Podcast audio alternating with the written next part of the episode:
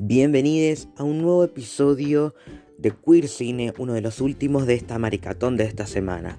Yo soy Cero y hoy voy a hablar sobre una película mexicana del 2015 llamada Te Prometo Anarquía, dirigida por Julio Hernández Cordón. ¿Y de qué se trata? Miguel y Johnny se conocen desde la infancia y pasan el tiempo patinando con sus amigos en las calles de la Ciudad de México. Venden su propia sangre y consiguen donadores para el mercado negro, pero una transacción grande de sangre termina mal.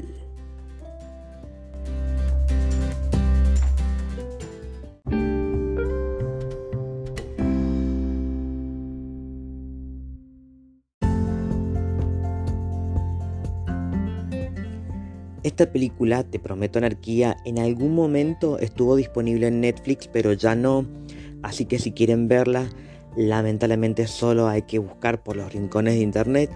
Si no saben cómo encontrarla todavía, saben que pueden ir a visitar nuestro blog de posteos de, todas las películas y series que hablamos en este podcast, que es queercineoc.blogspot.com si no pueden encontrar el link tampoco, vayan a Instagram arroba monstruos del closet y ahí en la descripción van a encontrar el link tree donde van a va a aparecer un apartado que dice pelis en queer cine.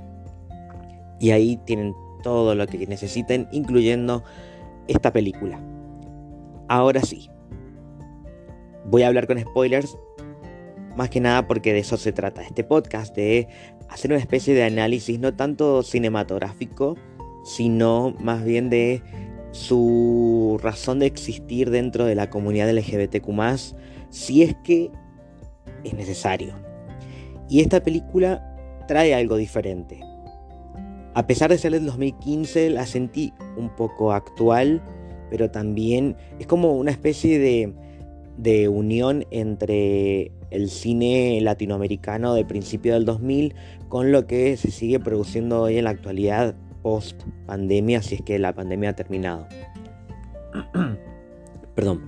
Y eh, siento que también hay ciertas cosas que eh, el cine latino eh, crea sin pretensiones, como es el caso de esta película que em, no depende de un gran presupuesto.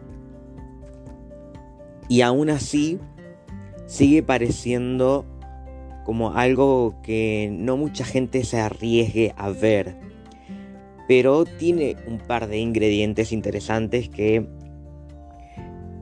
no sé si sirven como representación, pero sí sirven para poder pensar un poco de lo que mm, hace falta ver más en el cine latinoamericano. Me parece importante que, por ejemplo, los actores protagónicos no tengan mucha experiencia eh, en la actuación, porque para este tipo de personajes está bueno que aparezca más esa naturalidad de, de vida cotidiana, tal vez de chicos con una vida más, de, mm, más que nada de personajes sin, sin complejidades, sino de mostrarnos una realidad que existe, pero que tiene como aspectos muy específicos que lo hacen interesante, incluso para compartir al resto de los países que suelen mirarse la nariz nada más, en especial Hollywood, que seguramente cine como este solamente está en el cine independiente. Por eso creo que también dio vueltas por un par de, festivales. Y además de que eh, los chicos sean eh, patinadores y que estén pensados en, una vida más de, de intentar vivir en libertad, como el título lo dice, que es, según el director, una inspiración en, en una poesía que había encontrado él. Eh, te prometo anarquía para mí significa esto, de lo que sucede entre ellos, que dice bastante, te prometo como diciendo, yo te puedo dar esto, porque es lo que queremos, lo que tenemos entre nosotros dos.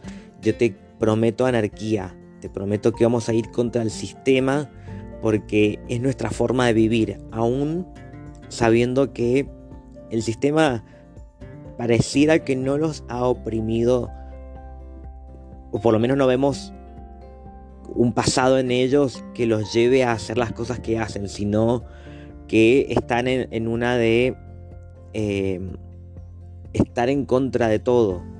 De todo me refiero a, lo, impuesto. Por ejemplo, Miguel, el protagonista, él no tiene esta necesidad de, buscar una salida laboral o de entrada de dinero porque su familia no, pasa hambre. Em, y según lo que yo sé, en México existe una diferencia de clases sociales, entonces él no se encuentra en esa brecha. Lo hace simplemente por querer romper con ciertos mandatos y porque es lo que él quiere ofrecerle a, no me acuerdo el nombre del chico, eh, el amigo, amigo barra amor, amante, novio, lo que sea, que él se entrega de esa forma y está dispuesto a cruzar la línea de la legalidad, de la moralidad, de la ética, de, muchas cosas que no, mm, no sé si deberían ser las correctas, pero cuando el amor te hace perder la conciencia de, de, lo que es, de lo que está bien, es como una casi como una enfermedad mental.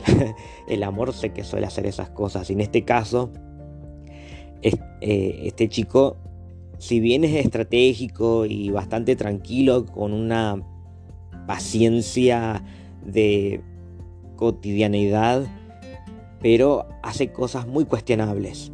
Y el otro sí tiene, pareciera que tiene más razones de hacer esto por necesidad o por también probablemente sí ha sentido alguna opresión por el sistema.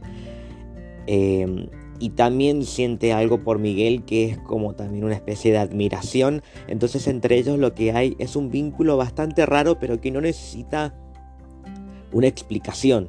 Se, se entienden, se conocen de toda la vida y probablemente son las únicas personas en quien confían uno del otro. Entonces todo lo que hacen juntos lo hacen sin pensar sin dudar y, y cuando me refiero a esto me refiero a, al tráfico de sangre, a reclutar a toda esta gente que después se les termina perdiendo y ahí se va, empieza a ir todo el carajo.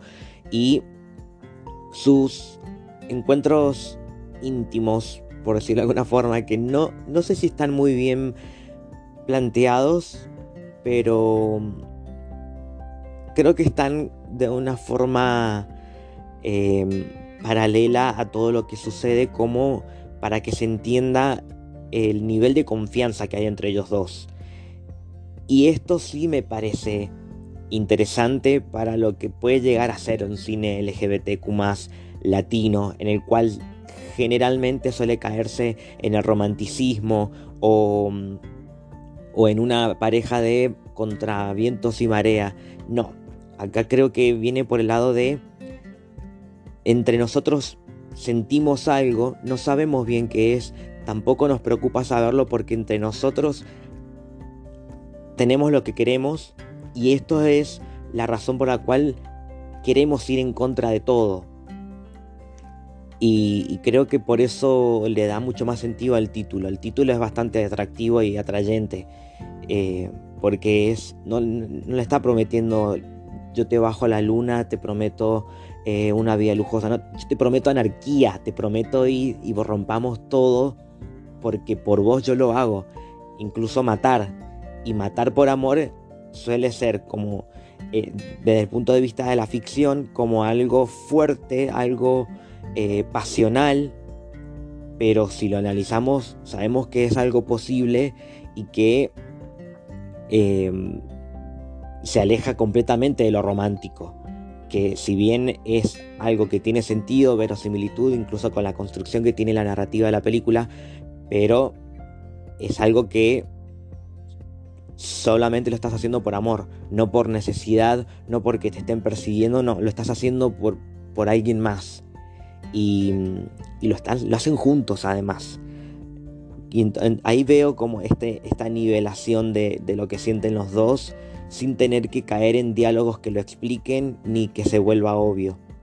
Por eso, a pesar de, de, que hay tiempos muertos, de que las actuaciones tal vez no son las mejores, pero tiene cosas interesantes que me llamaron la atención y por eso quería que esta película formara parte de esta maricatón. Me gustaría saber ustedes qué les pasó, si les gustó o no les gustó, qué piensan, qué opinan, qué onda con el podcast. Todo eso lo pueden decir a través de los comentarios de las publicaciones que voy a hacer en Instagram, arroba monstruos de closet, y si no también en el blog pueden dejar sus comentarios. Yo me despido hasta el próximo episodio y nada más, no sé, no digo más nada. Yo soy Cero y esto fue Queer Cine.